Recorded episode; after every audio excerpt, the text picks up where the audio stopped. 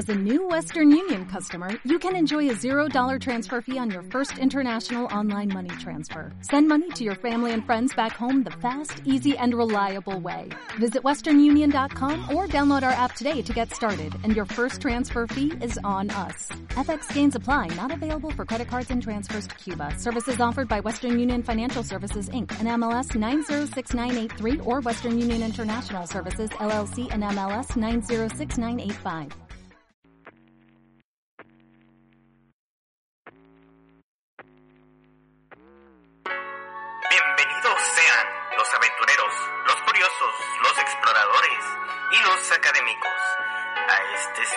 Donde conoceremos, admiraremos y analizaremos a seres, estos seres maravillosos, temibles y fantásticos que plagan nuestras historias, imaginación y hasta nuestra realidad. De dioses a monstruos.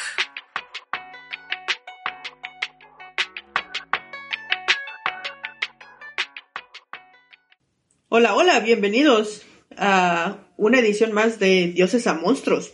Eh, disculpen la ausencia. La verdad es que tuvimos un pequeño problemita y la curiosidad este, mató al gato. Y por el gato me refiero a un ángel y por mató me refiero a lo hicieron piedra. Entonces, al fin he encontrado un portal que nos traerá a una persona que posiblemente tenga la cura para esa petrificación. Y a ver, solo tengo que terminar aquí. Y creo que está listo.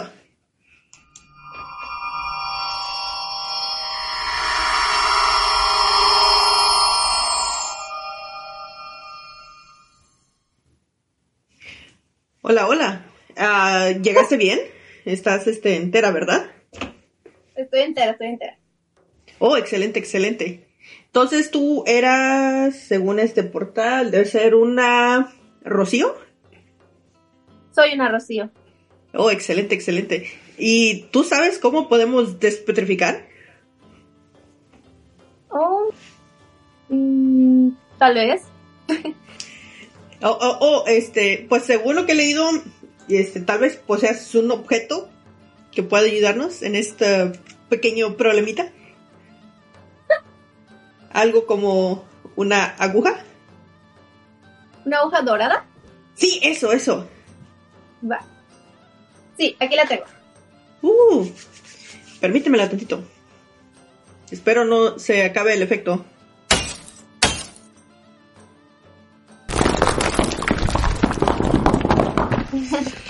Eh, ¿Sigues vivo? ¿Eh? ¿Qué Este. producción? Hola, ¿qué, ¿qué onda? ¿Qué están pasando? Este, hola, voy. Ah, hola, mucho gusto. Este, estaba hablando con una gorgona hace unos segundos. Este, eh, parece que ya se fue. Mira, aquí hay este, muchas estatuas a mi alrededor, muy bonitas. Este, realmente pasó mucho tiempo. Eh, te hiciste piedra. Oh, rayos, este. Pobrecito, estaba petrificado por muchos meses. Es que creí ¿Cuándo que si la miraba a través de mi escudo no me iba a afectar la mirada, pero pues este, parece que no, no. Este, terrible, terrible. Pero pues creo que ya tenemos suficiente información para hablar de las gorgonas con nuestra invitada. Eh, supongo que sí. Eh, Eh, sí, sí, ella trajo la, la aguja que necesitabas. Oh, genial, genial. Espero que no hayan sido siglos como la última vez. Eh, creo que no. Ok, y pues eh, preséntate, ¿quién eres? Pues yo soy Rocío, este, portadora de agujas. este, soy ilustradora, freelance, de la ciudad de Matamoros, Tamaulipas.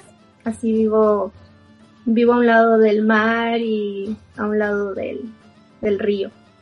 He escuchado una leyenda que a orillas del río Bravo hay una linda región. Hay una Oh, sí, linda ¿verdad? región. sí. Ajá, Algo sobre que mero. hay sirenas habitando en ese región, en ese lado, ¿no? Sí, no, Eso híbridos, cuenta. ¿no? Y Un, sirenito. ovnis, Sí, ovnis sí, sí. y un sirenito. No, genial. eh, Entonces, pues por ahí va un poco el tema que vamos a tratar hoy, que es las magníficas gorgonas. Pero antes de entrar de fondo al tema, cuéntanos un poco de este tus mitos, lo que, lo que te gusta de, de la mitología y la fantasía que nos maravilla a todos. Pues, pues realmente es como la, la, la fantasía es un tema muy interesante para mí. Siempre está presente como en, en, en muchas de mis piezas que hago este, de arte, aunque siempre las abordo desde una perspectiva personal. Eh, pues, no sé. ¿sí? ¿Tienes Este, alguna la- mitología en específico que te guste más? Mm, últimamente me ha, ha llamado más la atención la mitología japonesa. Oh, se oye muy trillado. Pero sí, no, claro que no tienen criaturas muy fascinantes y Sí, extrañas. es muy fascinante. Sí, sí, sí. La mexicana también, claro que sí. Este, claro, también tuve una, una época donde la mitología, pues griega, romana, era muy, pues lo que me- pues como a todos no nos introduce como al mundo. Este, los mitos de Ícaro y todos estos son siempre como que incluso eh, ten- tengo historias que están como inspiradas en ellas. Y a, a ver, ¿y no tendrás ahí una gorgona en tu repertorio de, de personajes? Fíjate que Gorgona no, ahora que lo pienso, pero, pero lo, lo contemplaré, lo contemplaré. Bueno, pues aquí te, te vamos a revelar un poco de la investigación que hemos hecho. Pues, como tú sabes, es- los mitos, las leyendas, los relatos se transmitieron de manera oral por mucho tiempo hasta que tuvimos la gracia de la escritura. Y la primer gorgona que tenemos escrita es de 800 años antes de nuestra era. Pero ha habido gorgonas en las mentes de las personas desde tiempos inmemoriales. Bueno, o sea, sí, es como, es como las sirenas que las encuentras en, en muchas, este, culturas. Sí, no, las sirenas están por todo el mundo y es, es tremendo cómo pasaron de ser diosas a, a monstruos. y fíjate que algo aquí similar pasa con la con la gorgona, que es una figura muy simbólica y muy representativa y sobre todo este se roba cámara, ¿no? Inclusive de los mitos de los héroes donde ella participa, pues ella es lo importante. Si no fuera por este monstruo ni conocerían a los héroes que la derrotaron, entre comillas. No sé, suena una excusa de algunos hombres para decir que las mujeres son malas. Sí, sí, sí, sí, sí. Eh, como la mitad de los monstruos femeninos, pero... Sí, ¿no? Este, Y, vamos a llegar un poco a eso, ¿eh? Está, está fuerte la investigación, espero que saquen sus pañuelos verdes y morados porque... pero pues antes vamos a meternos a la enciclopedia británica. Este... Vamos a decir la definición que es una figura monstruosa de la mitología griega que conocemos desde los ocho- 800 antes de nuestra era. Homero, un poeta, este, la describió como un monstruo del inframundo. Pero pues estos eh, no tenía derechos de autor, entonces después llegó Hesiodo y aumentó el número de gorgonas a tres. Y la tradición ática considera que la gorgona como un monstruo producido por Gea o Gaia, que es la personificación de la tierra, así de los titanes. Entonces, ya tenemos que ha existido por mucho tiempo, que es un monstruo y pues ¿cómo, ¿cuál es la visión que tienes, que tienes tú de la gorgona? ¿Qué es lo que te imaginas? Pues lo relaciono como esta mujer serpiente, este, que pues que es pues lo, lo clásico, ¿no? Porque te digo, yo no, no había relacionado que era como un personaje presente como en muchas culturas, no sé si hay otras formas de...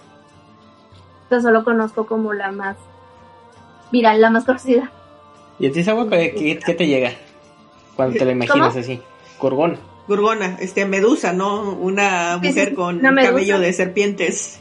Ajá, Sí. serpientes, cuerpo de serpiente. Eh, Está muy, muy, este, implicado el hecho de que, ah, una medusa. Pero pues Medusa era un nombre. Es como decir, ah, este, y un humano fue el que hizo esto. No, se llamaba Carlos. entonces, entonces, para empezar, yo cuando pienso en Gorgona me la imagino bonita. Claro, Así, con su cabello de serpientes relumbrantes ahí, todas pa- participando, muy elegantes.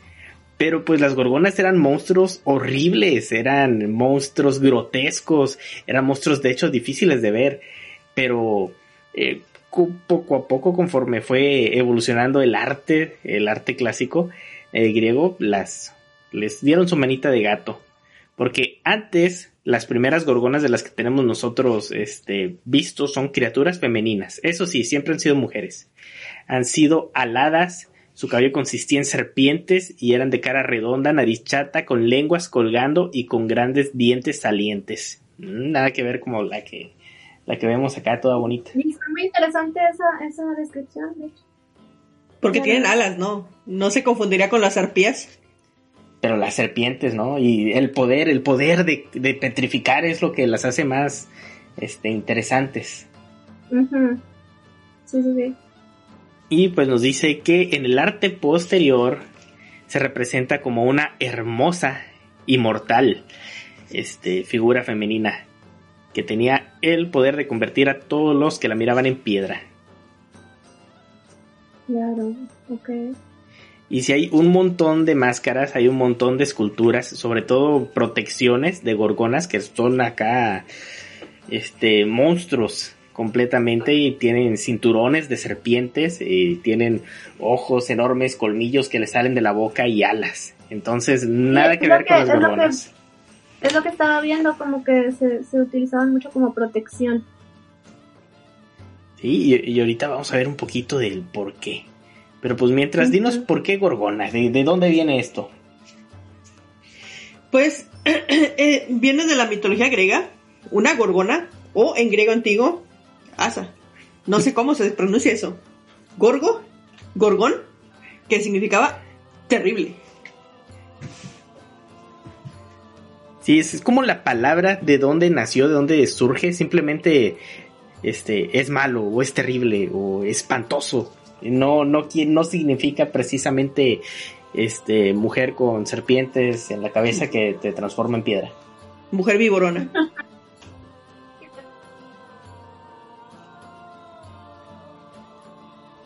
Y entonces, súper antigua la Gorgona era un despiadado monstruo femenino que a la vez era una diosa protectora que procede de los conceptos religiosos de los inicios de los tiempos. Su poder era tan grande que cualquiera que la intentase ver quedaba petri- petrificado, por lo que su imagen se usaba en todo tipo de lugares, desde templos, crateras de vino, para proporcionar su protección. La Gorgona llevaba un cinturón de serpientes entrelazadas con una hebilla confrontada entre sí. Ok, y no se le atribuirá ese poder de petrificar al hecho de que las víboras pueden hipnotizar de cierta forma a sus este, presas. Sí, verdad, muy interesante como en el reino animal hacen como una especie de baile, pero creo que las hipnotizan más a ellas de lo que ellas hipnotizan o no. No sé, pero tengo entendido que sí tienen como que algo que hace que las presas pues, se, se queden ahí paralizadas. Sí, me- de hecho estaría, está, está interesante esa teoría. Yo también creería en eso, porque los, los mitos siempre tienen origen en algo. Algo real de la vida real. O pues te mata la víbora y te quedas todo tieso, ¿no? También. Te quedas tieso, ajá. No, pero ya si te muerde, ¿no? Es- pues bueno, entonces tenemos al autor famosísimo de los mitos, o el buen Homero, que nos dice solo de una gorgona, y ni siquiera es como un monstruo en sus relatos. Simplemente nos dice que Zeus, en su armadura, que se conoce como una égida, que es una especie de escudo, portaba este no la cabeza, sino este la figura de una gorgona para protección, que eh, queda perfecta en un escudo. Entonces, esa es la primera vez que aparece gorgona en la literatura. Es como esos este, amuletos de que son un ojo, que para que te protejan del mal de ojo, pero más chido porque es una mujer con muchas víboras. Sí, no, yo digo que deberíamos de empezar a portarlo otra vez. Mira, ¿tú crees que alguien se te va a arrimar si tienes un- la cara de una mujer ronda en tu camisa o algo así? Tal vez, ¿no? Este, depende, Depende, de la moda. depende de quién quieras atraer. Y pues entonces tenemos aquí el texto exacto que dice, bueno, obviamente traducido porque mi griego antiguo está un poco oxidado. Dice, suspendió de sus hombros la espantosa égida floqueada del terror de la corona.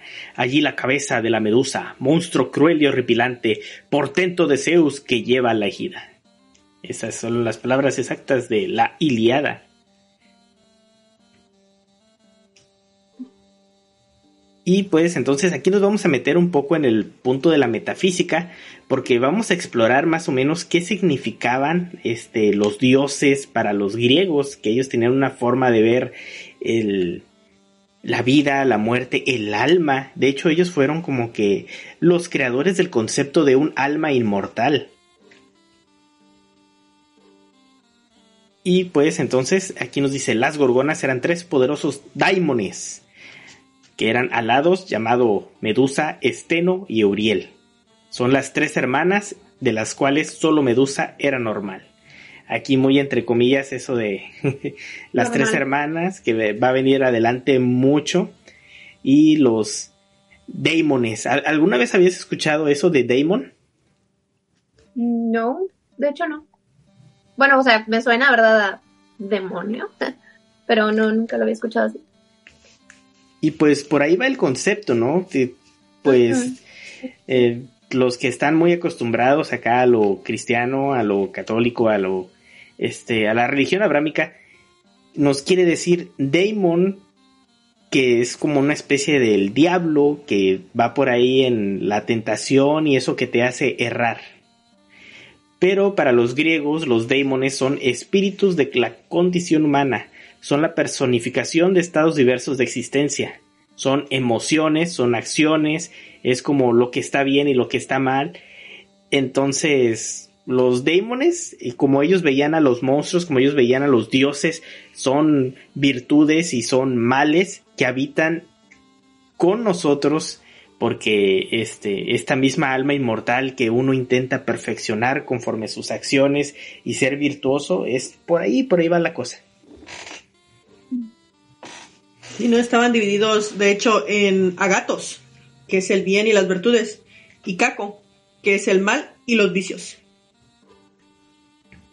Y entonces ahí para que tengas un poco el concepto de Daemon, que pues ya lo fueron este, mitificando a ser simplemente malo, malo, este, pagano, no, feo.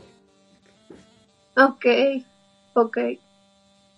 Interesante origen la palabra y las tres gorgonas fueron representadas en la pintura escultura de vasijas griegas antiguas como mujeres aladas con cabezas anchas y redondas, mechones de cabello serpentino, ojos grandes y fijos, bocas anchas, lenguas colgantes, colmillos de cerdo, fosas nasales ensanchadas y a veces barbas cortas y ásperas.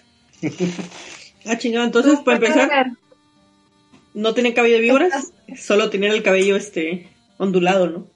Serpentoso, ajá como siempre satanizando el, cabello chino. sí, no, este, ¿sabes qué? Como son, dices, es que no se lo puede peinar bien, es del diablo. Ajá, sí, no es formal. no es formal. Y pues eh, a Medusa se le humanizó en el arte clásico tardío con el rostro de una mujer hermosa.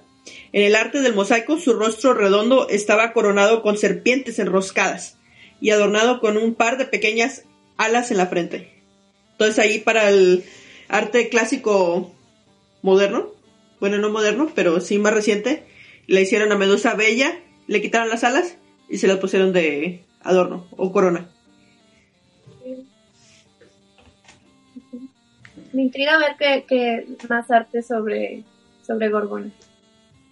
No, de esas hay muchas. Y fíjate que, pues bueno, entonces tenemos gorgonas originalmente qué son, una raza o es solo una o en realidad son tres hermanas que este, andan por ahí, ¿no? Pero aquí se nos denota la historia de Medusa que es muy muy particular. ¿Alguna vez escucharon de Perseo y la Medusa? Claro que sí. Sí, sí. A ver, este, ahí platíquenoslas así de, de lo que se acuerde. Pues um, Me acuerdo que Perseo eh, tenía esta misión de conseguir la, pues la cabeza de Medusa para petrificar el Kraken, creo yo. Si no estoy confundiendo la historia. Y sí, ¿no? Entonces, sí, genial. salvar a Atenea, ¿no? Sí. Mira, yo me Oh, acuerdo, no, no pero porque vi un capítulo. Bueno, una canción, destripando la historia, Ah, donde menciona a la Medusa, de hecho, que era una sacerdotisa de Atenea, creo. Y este Ajá. fue. eh, Pues no sé, violada o no, no sé si fue con consentimiento o no, por Poseidón. Y como castigo la transformaron en un monstruo. Y luego mandaron a Perseo a acabar con ella. sí, y le llovía sobre mojado a ella. Y de su cabeza salieron, creo que un gigante y un caballo. Eh, Pegaso, ¿no? Sí. Sí. Sí, o sea, un poco, este, por eso Pegaso es hijo de Poseidón. Sí, sí, sí. Y pues bueno, entonces, la historia de Medusa es algo muy, este, para empezar vamos a contar la historia de Medusa, no la de Perseo. Uy, Fuchi Perseo. Este, se me hace súper injusta la historia de Perseo. ¿Por qué? Porque tuvo todas las ayudas posibles de todos los dioses posibles para enfrentarse a Medusa. Que pues prácticamente Medusa era un monstruo, una, una sacerdotisa que la transformaron. Ella- Ahí tuvo una transformación de un castigo. Y también se menciona a sus hermanas, que son este Euriel y Esteno, pero no sabemos si a ellas las castigaron juntas o ya existían Euriel y Esteno en su forma monstruosa antes de que este a Medusa la castigaran, porque sí se menciona que este Medusa era una mujer hermosa que servía a Atenea en su santuario. Y pues, ¿por qué la castigaron de esta forma? Para empezar, Medusa era muy bonita y no sé si sepan de Atenea, que pues la ven así como que la diosa pura y bonita y, y inspiración para los caballeros del zodiaco, pero en realidad era súper vanidosa. Era súper vanidosa y le molestaba en extremo que Medusa se la pasaba viéndose en los espejos en lugar de adorarla.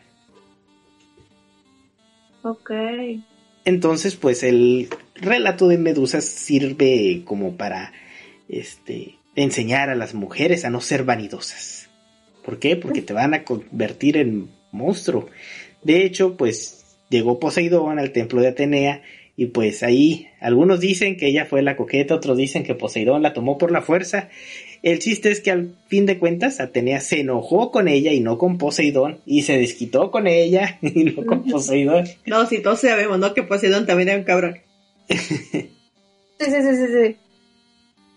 Y pues Se eh, le, le era más fácil a las, a las diosas desquitarse con las con las amantes que con que con los traidores de sus esposos. Bueno, pues era su tío, ¿no? Andaba. Pero, Pero- todos eran familia, ¿no? Sí, por eso es su tío, ¿no? sí, Atenea, que- creo no tuvo que ver con nadie, pero estaba No. muy enojada de que le faltaron el respeto a su templo. Ah, ok, sí, es cierto. Sí, entonces, este, eso fue lo que le pasó a Medusa. ¿Y qué hizo Medusa en lugar de, ah, mira, ahora soy, puedo convertir a todos en piedra y tengo víboras, en- puedo deshacerme de todas las personas que quiera? No, me voy a ir a una isla a aislarme para estar sola y no hacer daño a nadie. Era responsable. sí, ¿no? Sí, no responsable, dicen, no, este, no, no voy a lastimar a los demás. Pero también algunos dicen que la transformó en, en ese monstruo para que tuviera la fuerza para defenderse, ¿no? Algo así. Este, tal vez de Poseidón, que otra vez quiera ahí. Sí, no, este. Ok. Son es puros o celos. sea, en lugar de, maldecirla, la ayudó, ok. Pues son unas versiones que he escuchado. Ok. Sí, no, a fin de cuentas, este, este, los mitos se vuelven a contar una y otra vez y cada autor le da la narrativa que quiere, ¿no? Y pues bueno, entonces, fuera de todo eso, el rey Polidectes, que era de Céfir, de Serifos, ordenó al héroe Perseo que buscara la cabeza de Medusa. Y aquí es, ¿por qué? Este, no, nomás le quiso poner una prueba. Si no estaba ella ahí en su cuevita, que le hacía daño a la gente. ¿Acaso Le había hecho algo Medusa a el rey? No. Este, nada más, mira, ahí está eso, ve y mátalo. No, Y pues bueno, entonces pura envidia. Atenea no solo le bastó con convertirla en la medusa, sino que también le dio a Perseo, le dio un escudo reflejante, una espada curva, botas aladas y un yelmo de invisibilidad. En las botas saladas creo que se las dio Hermes. Bueno, sí, pero pues ahí andaba en mitote con Atenea y también esas, algunas de las cosas se las robó a unas driadas que estaban amablemente bañándose en, en un, en un laguito. Total, eh, llegó este Perseo y no le bastó con tener todo este equipo, también la mató mientras dormía. Ah, No, pues este se fue en misión de sigilo, ¿no? Eh, sí, o sea, pero pues qué Pero- chiste tiene, ¿no? Este, o más sea que héroe, asesino. No, no. No, de hecho, la llegó, la mató y salieron sus hermanas a decir, oye, ¿qué está pasando? ¿Por qué? Eh, acaban de decapitar a Medusa. Y Perseo dijo, ah, pues yo tengo un casco de invisibilidad, yo me voy. Ah, El vato. Pero entonces el escudo con el espejo, ¿en, en qué momento lo...? No, pues algún autor en un momento futuro este, le puso eso, Ah, ok, ok. para darle un Sí, poco más de emoción. dices de las versiones, sí, claro. Sí, ¿no? Eso de que llega Perseo a una isla donde hay miles de hombres convertidos en piedra, este también, también. También está agregado, ok. Sí, ¿no? Pero en pues... algunos mitos no, no, no es así. Sí, no, no, en realidad nomás era uno y era porque se fue chismoso, ¿no? O alguna apuesta. Mira que no vas a esa isla. Sí, sí, sí, sí. Y pues de la herida, del corte de la cabeza, supongo que del cuerpo, salió el caballo alado Pegaso y el gigante o cerdo alado que se llama Chisar. No, y qué peculiares personajes. Perseo huyó con la cabeza del monstruo en un saco y sus dos hermanas enojadas persiguiéndolo de cerca. Fíjate que Poseidón tiene unos hijos bien feos donde quiera. Donde quiera los hijos de Poseidón no son así dioses guapos como Zeus. Son un montón de monstruos. De caballos, ¿no? Deja tú caballos. Por, por ejemplo, los cíclopes son hijos de Poseidón. Este, ¿Todos? no sacó Sí. los, ben- los buenos genes. Ay, ay. No, pues es- tiene que ver, está muy bonita la historia de donde aparecen los monstruos, sobre todo Equidna, que es este como la madre de los monstruos. Pero pues este hay una, así como la gente le puso a Perseo para hacerlo ver un poco más heroico y pusieron a la Medusa un poco más mala. Fíjate que hay una representación de Medusa muy reciente, que es donde Medusa mata a Perseo y sale una obra de una escultura este, bastante reciente de Medusa con la cabeza de Perseo. Dice, ¿Qué tan es- reciente? eh, esta obra de hecho fue producida por un argentino, y en- que es una reinterpretación del momento de Medusa, así como de la escultura Benvetuno Ce- Celili de Perseo contra la, con la cabeza de Medusa, una obra renacentista ubicada en Florencia, Italia, específicamente en la Piazza della Signoria. Esta nueva medusa fue colocada el pasado 13 de octubre en la plaza mencionada cerca de la Corte Suprema de Nueva York. Que fue una- es una escultura más que nada, ¿no? Sí, es una escultura y se puso ahí precisamente este para condenar un juicio que hubo en contra de, una este, mujer, pero una especie pues de justicia. Sí, una especie de justicia, pero de hecho salieron este las representantes del movimiento feminista a decir que ellas no querían venganza como lo que representaba la estatua, ¿no? Pero pues Y era justicia. Diferente la justicia Justicia, claro, claro. Sí, y la estatua está muy bonita porque sigue exactamente la misma técnica que se usaba en la antigüedad y pues sí equipara la misma historia pero con dos finales. Es que ahí sí estaba despierta la medusa. Ajá, ¿qué hubiera pasado si hubiera estado despierta? Sí, no, de hecho hay muchas estatuas griegas que dicen que están tan bonitas que posiblemente sean víctimas de la gorgona. Oye, sí, ¿no? Los Ay. detalles que les ponían a las, a las estatuas. Sí. Sí, no, están brutales. Bueno, pues Aex era una antigua gorgona asesinada por Zeus, así es, antes de Medusa y antes de todas las demás, que ella existió al inicio de la guerra de los titanes. De ahí elaboró su famoso escudo. Ah, caray, según sí tenía ahí la cabeza de la gorgona original, que era un protector de brazo de piel de cabra con flecos de serpientes. A partir de su piel se colocó su temible rostro sobre él sus mismos padres eran Tifón y Equidna, que prácticamente ellos dos son los padres de todos los monstruos. Entonces ahí tenemos la primer Gorgona, hija de Tifón y Equidna. Este, ahora versión portable, escudo. Sí, es pariente de Cerberos, este, la Gorgona. Este. Y pues también tenemos otras fuentes donde nos dicen que no son Tifón y Equidna los padres, sino que también es Keto, Keto era la diosa de los peligros y el mar, y más concretamente de los monstruos marinos, las ballenas y los grandes tiburones. Entonces, posible padre, ahí está Keto. Y pues también tenemos uh, como otro posible origen o padre, eh, Forkis o Forcis, que era el antiguo dios marino de los peligros ocultos en las profundidades. profundidades. Y todo siempre tiene como un origen en el mar. Sí. Bueno, en, la mitología griega es muy distinto porque ahí todo salió del caos primordial, este ser poderoso e inaccesible del cual salió Gea y salieron este los titanes y pues ahí empezaron a tener a sus hijos con sus hermanos. Entonces Ah, por eso son monstruos, ¿no? Por este por tener hijos entre hermanos, este por eso Tal vez, tal vez, pero pues ya sabes, sí. De ahí empieza toda esta matazón de padres de, ah, mi hijo me va a destronar, entonces mejor lo mato. Pero, ah, lo salvaron y me mató. Entonces, de Zeus a Cronos a este Urano, pues ahí están un montón.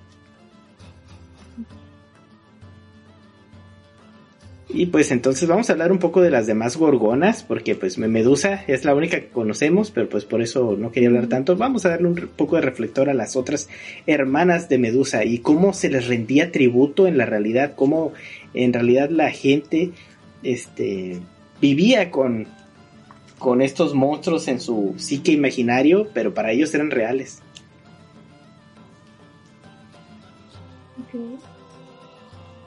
Ajá, y pues tenemos a una gorgona de nombre Esteno, que de las tres gorgonas se le conocía por ser la más independiente y feroz, ya que había matado a más hombres que sus dos hermanas juntas. En la mitología romana, fue transformada en gorgona por su relación con su hermana Medusa, una sacerdotisa de Minerva. Entre paréntesis, Minerva Atena. sí, sus nombres, traducciones romanas, ¿no?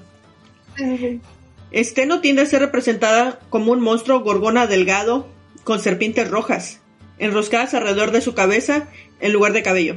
Sin embargo, relatos anteriores la describen con una cabeza escamosa, colmillos de jabalí, manos bronceadas, una lengua protuberante, ojos deslumbrantes y una serpiente alrededor de la cintura a modo de cinturón.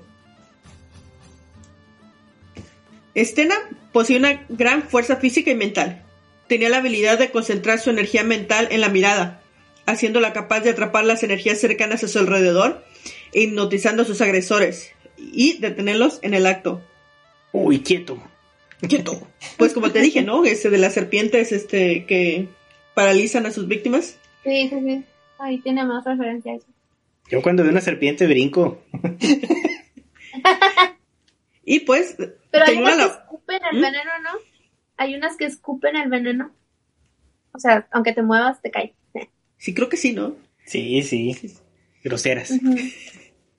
y pues tenía una labor. Era proteger a varios oráculos junto a sus encantadoras con sus serpientes. Se representaba la fuerza y no la adivinación. En honor a Esteno y a Eurile se hacían sacrificios que consistían en llenar con sangre ritual los cimientos de esquinas, pilares y paredes de templos para otorgarles estabilidad y fuerza. Ah, ok, entonces para que tu casa dure y no se caiga le tienes que echar sangre a los pilares. Sí. No especifica sangre de qué, ¿verdad? Espero que no sea humana. No, fíjate que no especifica, solo dice sangre de ritual. Ah, muy bien, ahí la que me sobró del pollo descongelado. Este, tal vez de víbora, ¿no? Y pues la misma sangre de esteno procede cualidades de dar la vida, si era obtenida del costado derecho, o la muerte, si era obtenida del costado izquierdo. En términos religiosos, esteno se caracterizaba por la serpentina letra S. Representaba la fuerza infinita y el tiempo. A menudo era representada con dos caras, mirando al pasado y al futuro al mismo tiempo, y las puertas dimensionales al reino de la muerte. Ah, su bestia tiene chingo de poderes y uno ni, ni en cuenta. Depende del lado que la veas, ¿no? Porque puede ser este, del lado derecho la vida, del lado izquierdo la muerte. Fíjate que me recuerda mucho la representación de la vida, ¿no? Que la, la utilizan como dos serpientes enroscadas. Sí, no en el bastón de... Ajá, a la mismísima vida. Es cierto. Y pues eh, déjame comentarte a Euriel. Aunque es una bestia que vive en las entrañas de la tierra, es la única gorgona con sentimientos maternos. En varias obras se cuenta que cuando Perseo decapita a Medusa, Euriel es la que la llora desconsoladamente. Euriel también es la madre de Destino y la creadora del mundo del caos. Según algunas versiones, Euriel mantiene relaciones amorosas con Poseidón. Válgame. Una de ellas resulta ser madre del caballo volador Pegas- Pegaso, que en otros casos se considera hijo de Poseidón y Medusa. Ciertos autores argumentan que se trata de otra Euriel, la hija del rey certense Minos. Una de las Amazonas, uno de los nombres que se barajan por la esposa de Minias y una de las hijas de Minos son otras Euriel que se conocen en la mitología griega, entonces se presta mucho a, confusión. Y pues Euriel no solo es esta gorgona, sino que también es una planta que comprende una especie de hierbas anuales o perennes acuáticas que pertenece a la familia de la ninfácea. O sea que la Euriel es una planta marina y también es un murciélago. Y es un nombre muy común, ¿no? Euriel. Tal vez antes, ¿no? Auriel. Ahora creo que no lo he escuchado. Yo Recientemente. tampoco. Digo, está Uriel, pero nada que ver con. Euriel. Y pues ahora que conoces de las gorgonas, ¿qué, qué te parece? ¿Ha cambiado tu perspectiva? Son muy interesantes. Me, me gustan mucho las, las descripciones que hay de, de las gorgonas. Están muy bonitas. O sea, más allá de lo que yo he visto, ¿verdad? Películas y libros de arte. Este, me, me, me atraen mucho las descripciones que. Y ahora ya prefieres a la bonita o a los monstruos. No, yo siempre voy por el lado del monstruo. a mí se me hace más interesante. Este, me agrada. Sí, muy, muy interesante cómo se les rendía culto a estas criaturas monstruosas. Este, siento que la gente ya no es, les teme, pero no los venera. Ajá. Pues depende, ¿no? Digo, yo veces que hay de cultos a la muerte, por ejemplo. Mm, Sí, Ajá. sí. Es algo que a la gente le tema, le teme, pero como quiera lo venera. Bueno, pues también le dicen mi niña blanca y le, la dicen de quinceñera y este, le tienen mucho cariño.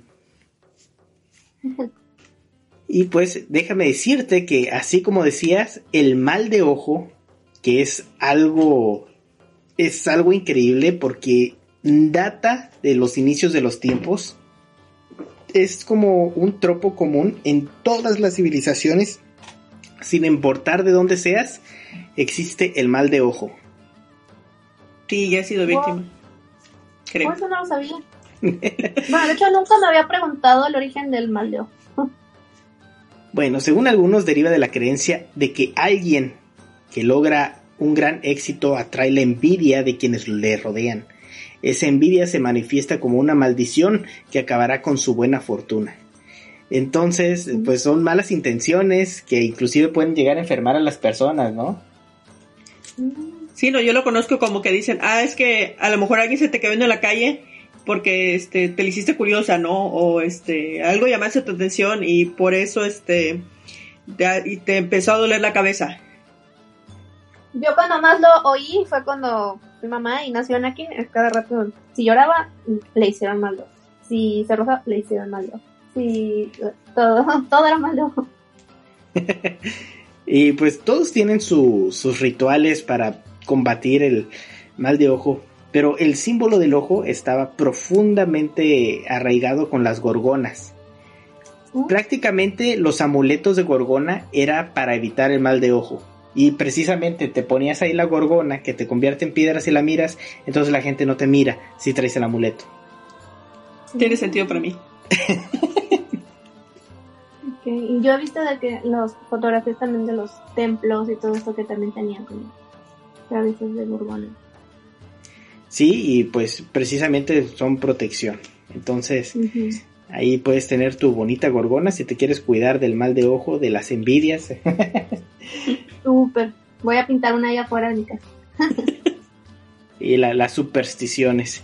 Y pues sí, el mal de ojo se encuentra en todo el mundo, se encuentra en la misma Biblia, se encuentra en el Corán, lo tienen los este en China, lo tienen en Japón, en todos, en todos lados. Eh, hay un yokai para el mal de ojo.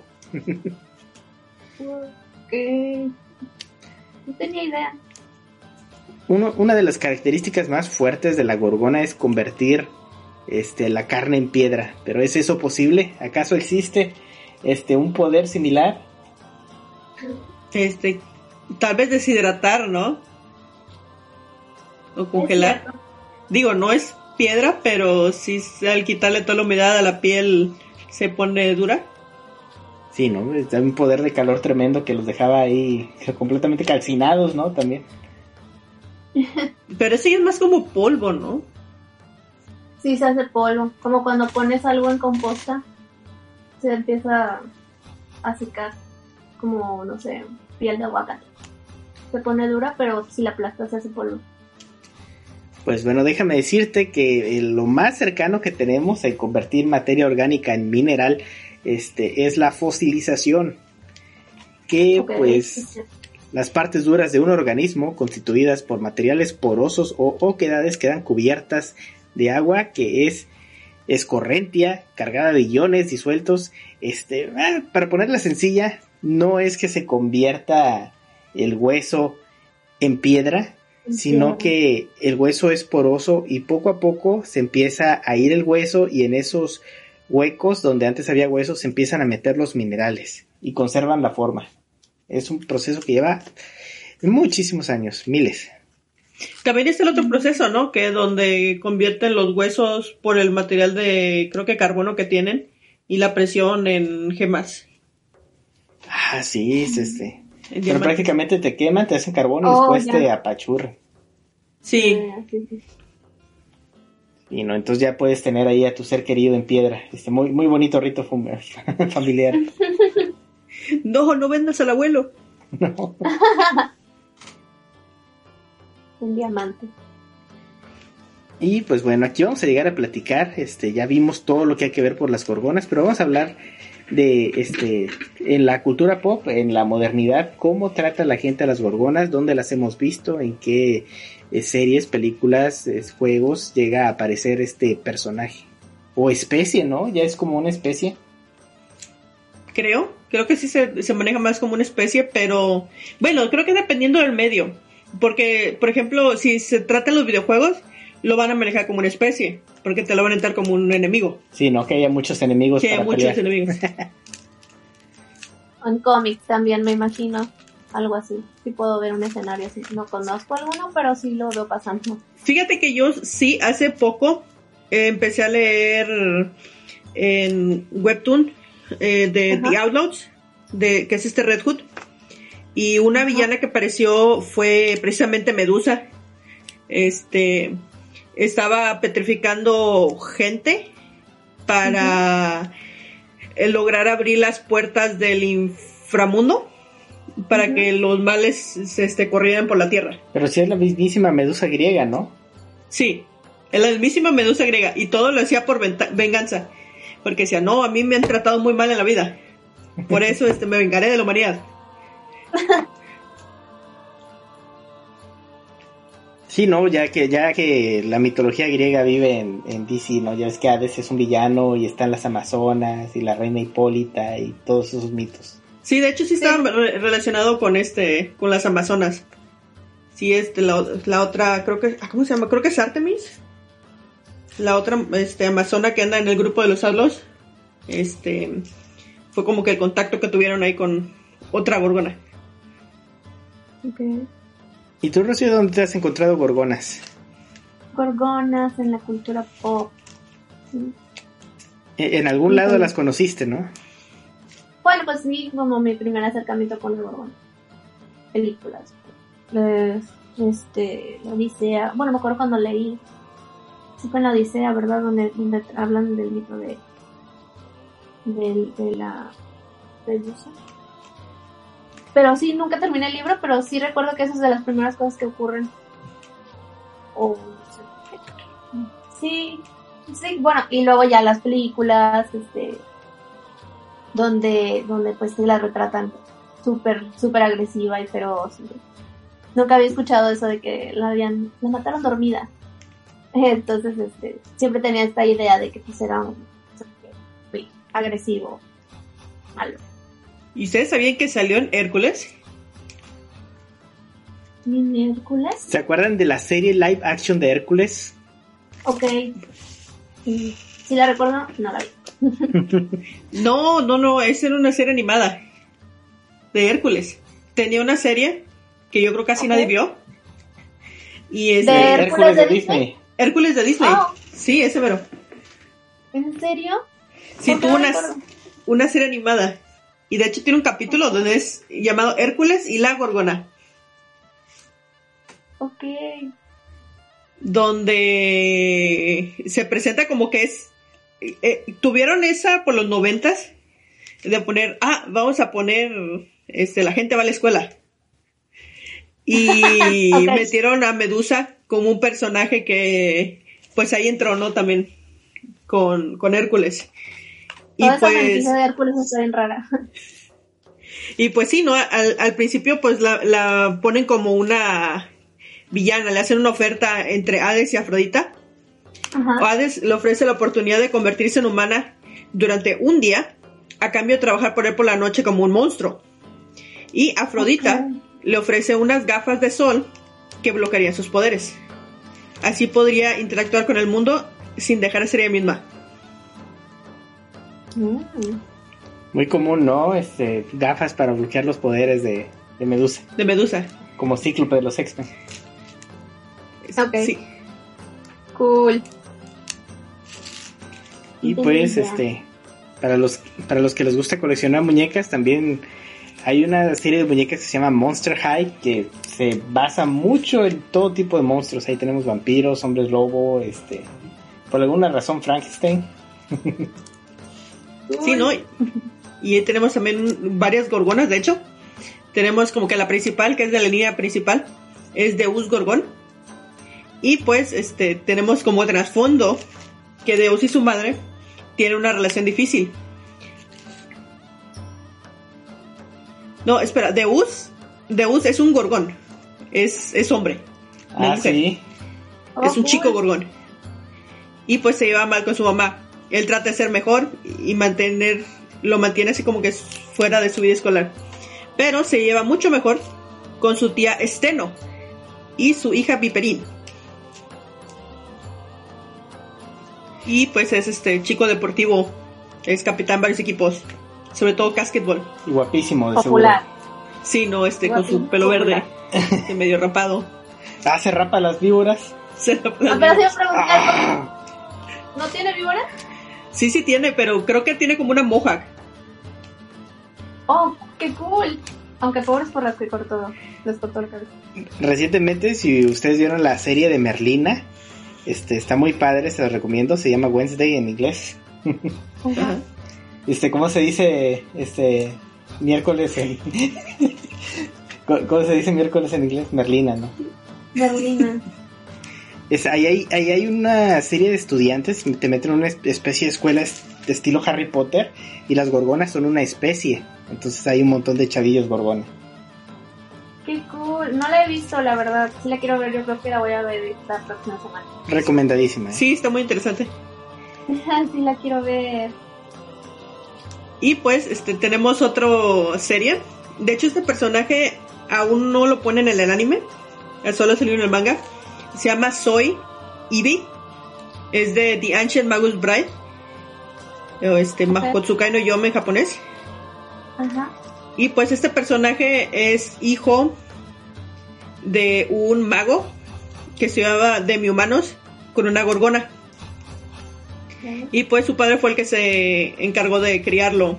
Es un chico algo tímido, por lo mismo que tiene miedo de que este sus este víboras este le hagan daño a la gente. Pero está curioso, siempre, porque- siendo responsables. Usa audífonos o escucha música para mantenerse relajado y su cabello es normal. Le quitan los audífonos y salen las cabecillas de las víborillas. Ay, esta es la, la, el manga donde es una pareja, una chica de pelo rojo y un personaje con cabeza de chivo o algo así. Sí, Sí, sí, sí. No, no Sí. lo he visto tampoco. sí, Pero sí, sí está, está está- mi está lista bueno, de es interesante. Es que ahorita estoy súper parada porque estoy viendo One Piece y Chainsaw Man y ya no he seguido. ¿no?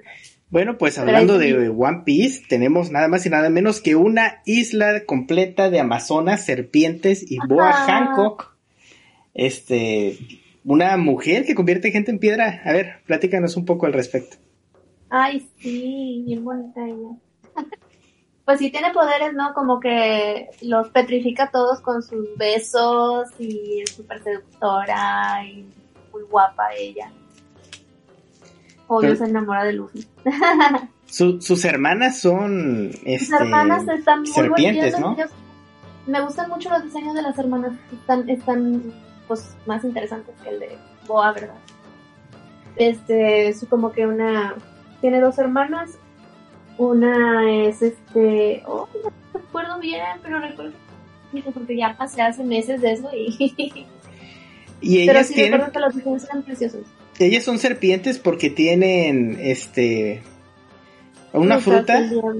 Ah, ok, tienen una fruta que las hace serpientes, ¿no? Es más o menos como Sí. Medusa, ¿no? Que tiene sus dos hermanas monstruosas y ella está Y bonita. está bonita. Sí, ¿no? Sí, sí. Sí, ah, ándale, sí. Y son de estas frutas que te convierten como que en mitad animal. Las tipo Soan, ¿no? Sí, tipo son. Y pues siguiendo con el anime, tenemos el anime de Fate. Uf, Fate. Fate, Fate. Tienes muchas mitologías y muchos personajes históricos. Pues eso se trata, ¿no? Eso, ese anime de literal. Hace mucho que lo vi. Este. Y no era como que el- estos personajes que, que utilizaban a.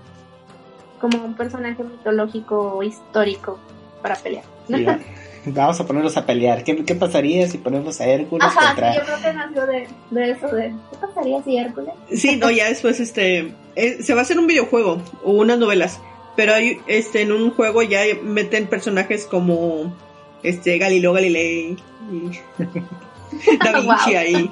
Próximamente saldrá este Andrés Manuel López, ¿no? López, ya en unos 100 años, en el Fate de 100 años después, ya que sea un personaje histórico acá. Sí, ¿no? Pero bueno, hablando de este Fate, fíjate que la historia de la Medusa ahí está algo interesante, la mitología que le pusieron. Dice que Medusa y sus hermanas nacieron de los deseos de la humanidad por ídolos ideales, la encarnación de los corazones anhelantes de los hombres. Nacieron como diosas perfectas o una esencia divina que debía permanecer igual desde el momento de su creación hasta el de su destrucción.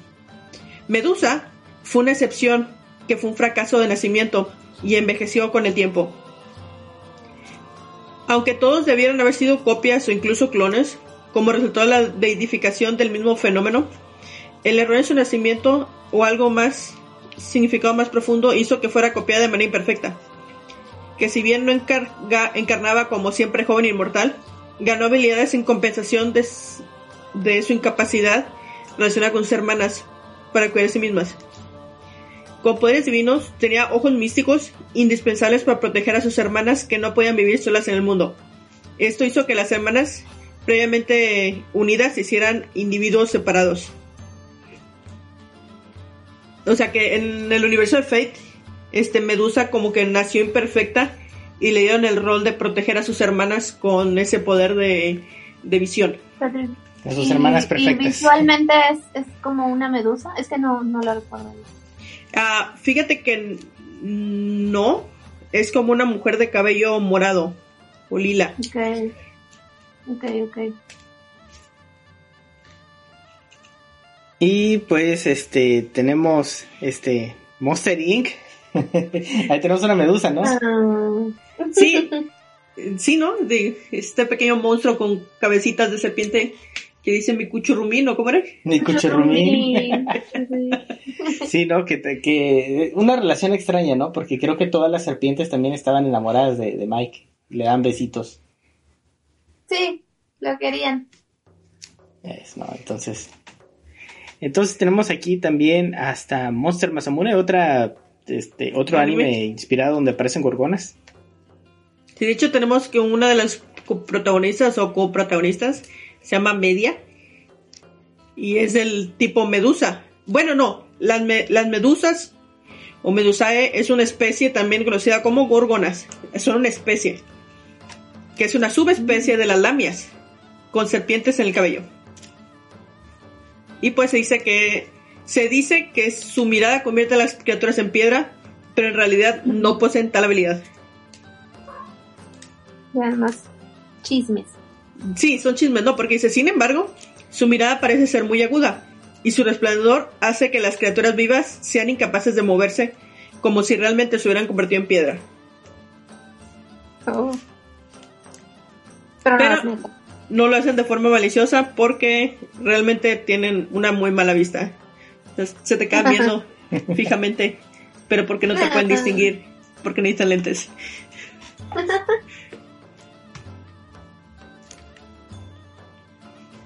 Y pues en otros eh, animes tenemos otra medusa gorgón, que no es medusa y solo se pide gorgón. Pero este es un personaje interesante, es villana de Soul Eater. Este era una bruja serpiente que su ambición incluida el estudio de la sangre negra y pues se infiltró para eso en la escuela principal, bueno, pues la escuela donde están nuestros protagonistas para investigar y revivir a los Kishin.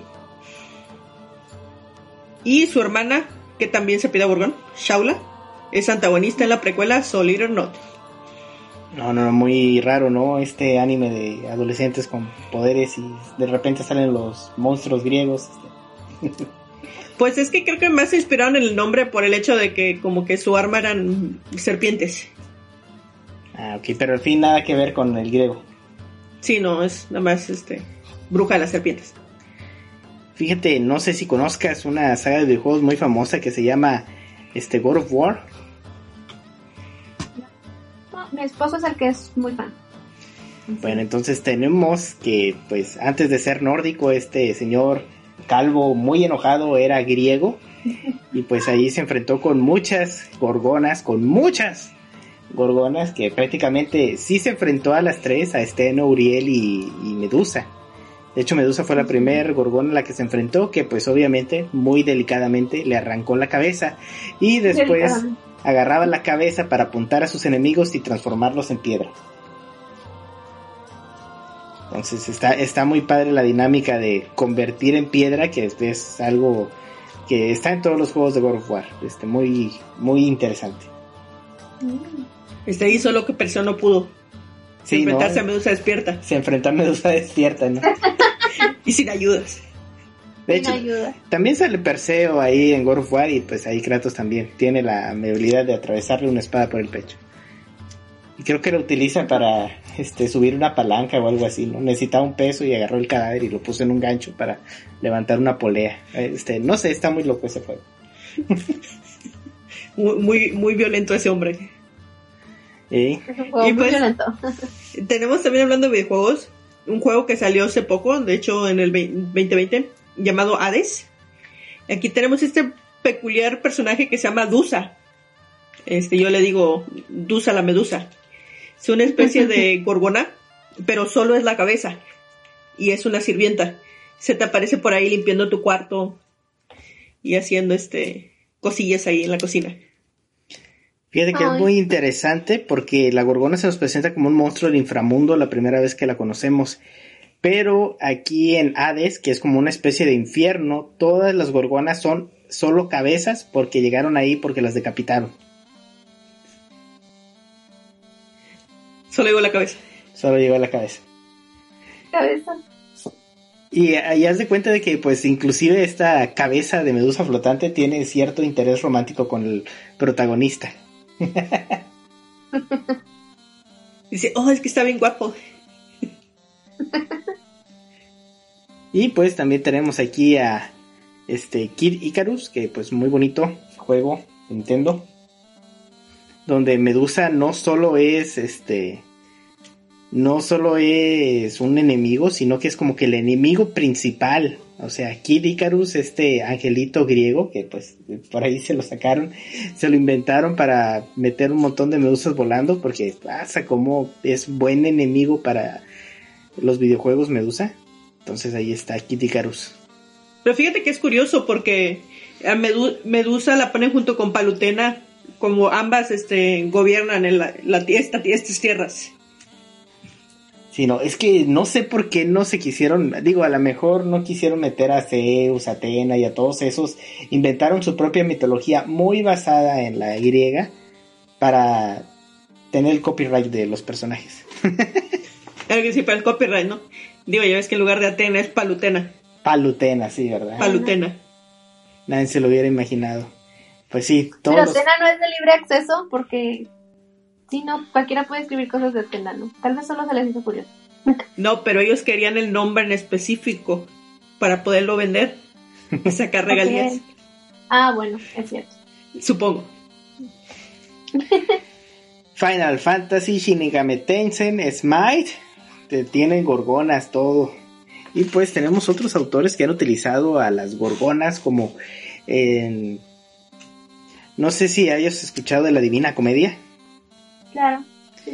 Un libro muy, este, que te dibuja la mitología de el infierno, purgatorio y cielo de, de la religión abrámica. Pero ¿por qué no vamos a meterle monstruos griegos ahí poblando el infierno? Y uno de ellos es la gorgona. Oh, en el infierno. sí, no, es que Está Virgilio, que es el guía de Dante, otro poeta que este Dante se puso como un gran poeta, bueno, sí lo es, pero pues es un self-insert, así como que, ah, voy a escribir del gran poeta que soy yo y vamos a recorrer el infierno junto con este poeta que me gustaba mucho, ¿no? Imagínate, este, ¿hay un artista que tú admires? ¿Tú? Pongamos a Ichiro.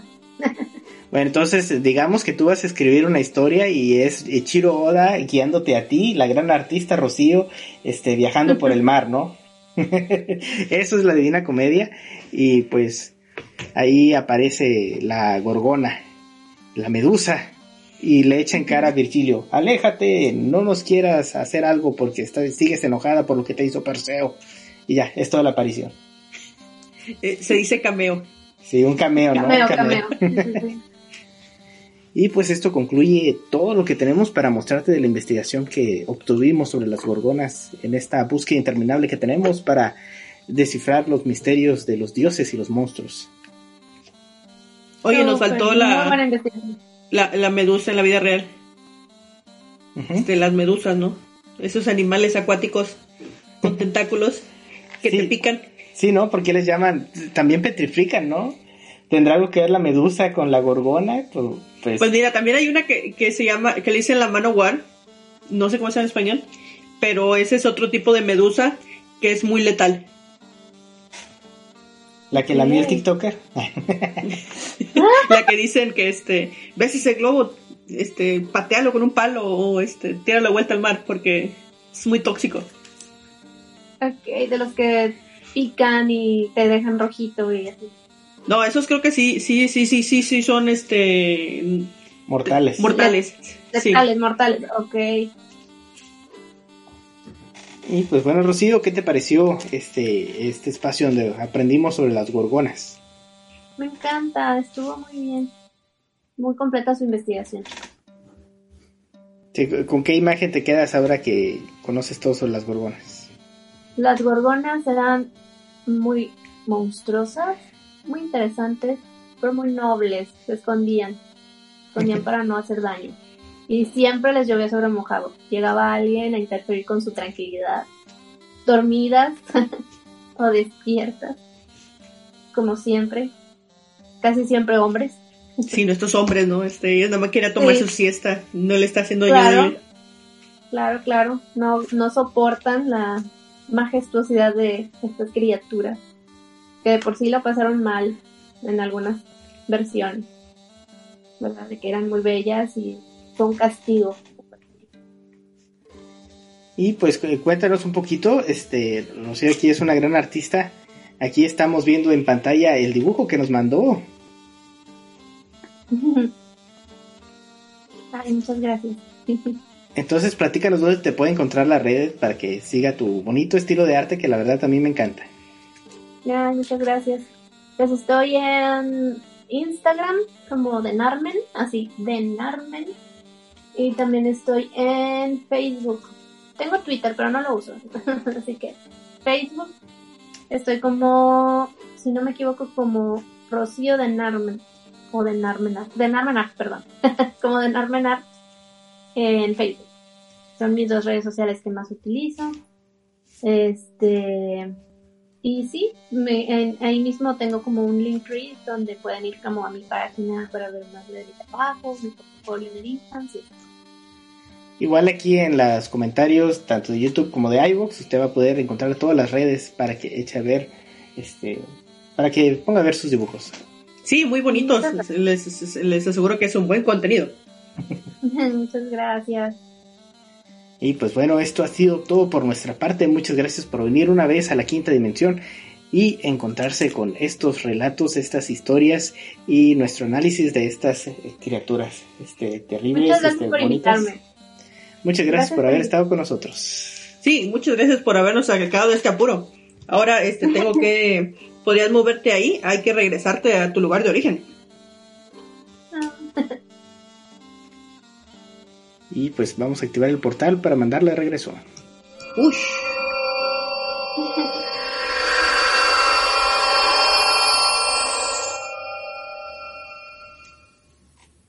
Y llegó la hora de que nosotros también nos despidamos. Sí, ya que este lugar me está dando algo de miedo, ¿no? Ese, ese estatua que está ahí me está viendo raro. Sí, este, es- esa cara de terror inexpresiva que tiene, este, no, sí, está algo inquietantes. Yo diría que mejor nos vayamos porque yo no le corté la cabeza a la gorgona, no tarda en volver. Y no se la cortes, pobrecita. Vámonos. Sí, ¿verdad? Este, ella estaba muy a gusto aquí y yo vine nomás a platicar con ella, entonces, este, no tiene la culpa de nada. ¡Vámonos! Ush.